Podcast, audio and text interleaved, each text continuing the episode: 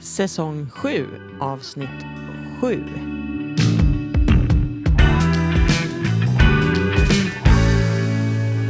Nu är det dags för steg 5, som är att lära sig att dela med sig av, alltså berätta om, den minsta lilla sanningen. Vad kallar de det här på engelska, Hunter? The microscopic truth. Mhm. Nedbantad, smal, exakt, precis, oneklig sanning på något vis. Mm. Här tror jag vi måste komma med lite exempel. Ja, först kan vi säga att det här påminner ju om eh, åtagande 3.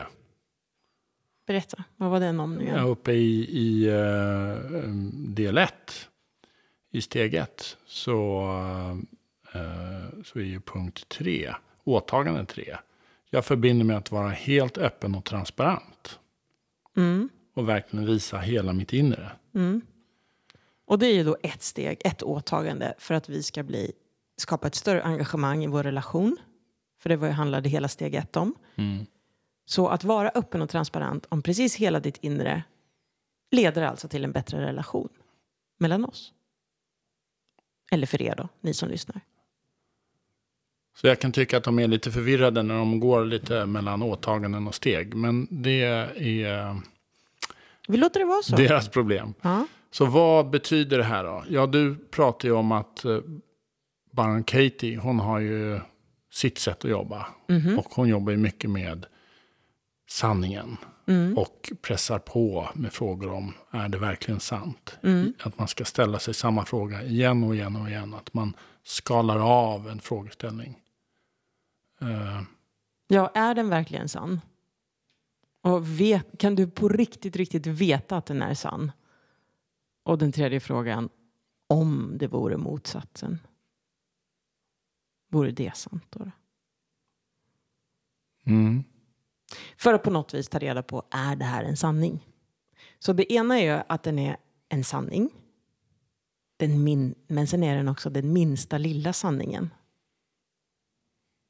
Det vill säga som du sa tidigare att den är oerhört detaljerad. Så just nu när vi sitter här och spelar in, det är varmt ute och jag kan känna att min arm som ligger mot mitt ben klibbar fast på benet.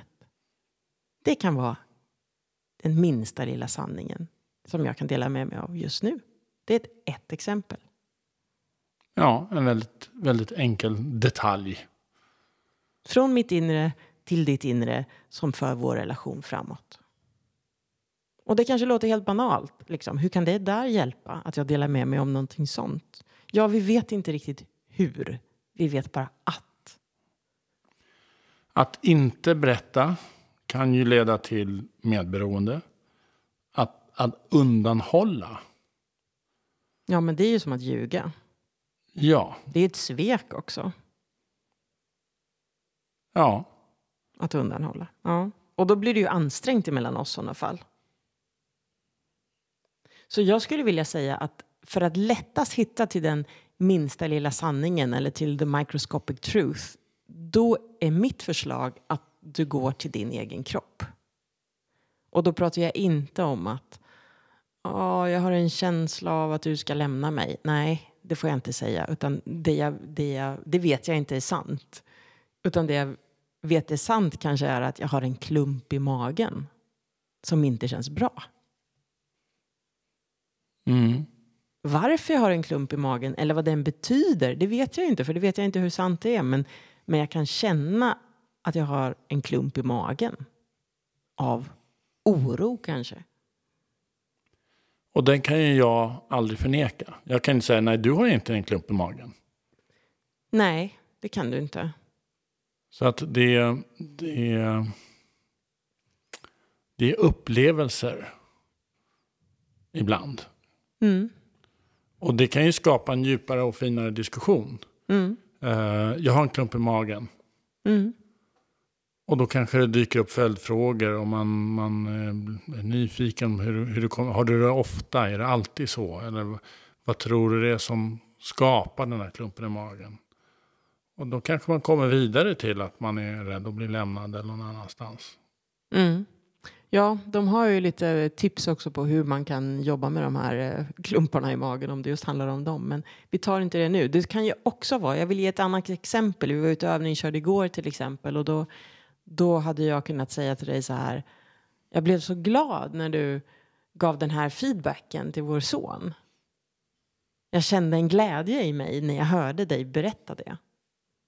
Det är också en minsta lilla sanning som jag kan dela med mig av. Mm. Har du något exempel du vill? Ja, jag, jag tror det som händer med oss ibland är ju att jag inte säger saker för jag tycker det där var helt ointressant eller oviktigt. Mm. Om något ganska trivialt liksom. Ja, ja, men någon av mina kompisar har sagt någonting om och det var en skitgrej. Och då gör jag bedömningen åt dig att det är inte intressant för dig. Jag behöver inte berätta det. Mm. Och det är inget ont uppsåt i det där eller inget undanhållande egentligen. Det är bara, ja men det var, en, det var inget liksom. Um, där kan vi hamna ibland, tycker jag. Eller jag kan hamna där ibland. Ja, för det tror jag skapar att du också delar med dig mindre av vad som sker i, din, vad som sker i ditt inre. För det där exemplet du nu gav om dina kompisar, vad de hade sagt eller inte sagt, det är någonting, det är en annan nivå på den, den, den sanningen. Den håller jag med, den kanske inte för vår relation framåt, men den kanske inte är oviktig i att föra vår relation framåt, men jag tror att den är viktigare om, om sånt som händer i ditt inre. Så till exempel ja, nej, men mina kompisar stod och pratade om det här och det här på träningen och, och då kände jag mig så glad att jag fick höra det. Det är ju viktigt att dela med sig av, tycker jag. Mm. Men kanske inte egentligen vad de sa, utan snarare hur det påverkade dig. Ja, känslan. Så, Ska vi ta och avrunda just den här då, då om eh, det femte steget? Att lära sig att dela med sig av den minsta lilla sanningen. Jag vill avsluta med att säga att, och att man ska försöka göra det här så tidigt som möjligt i sin relation. Ja. För vi känner ju till att många i början av tuppfäktningen vid eh, när man försöker bli tillsammans med någon. Visar man upp något som man tror att de vill se eller man kan bli lite förljuget eller dolt eller undanhållt för att försöka få tag i den där mannen eller kvinnan som man är intresserad av. Mm. Så att det kan vara viktigt att försöka få in det här tidigt i sin relation. Mm. Börja tidigt och börja litet. Den mm. minsta lilla sanningen.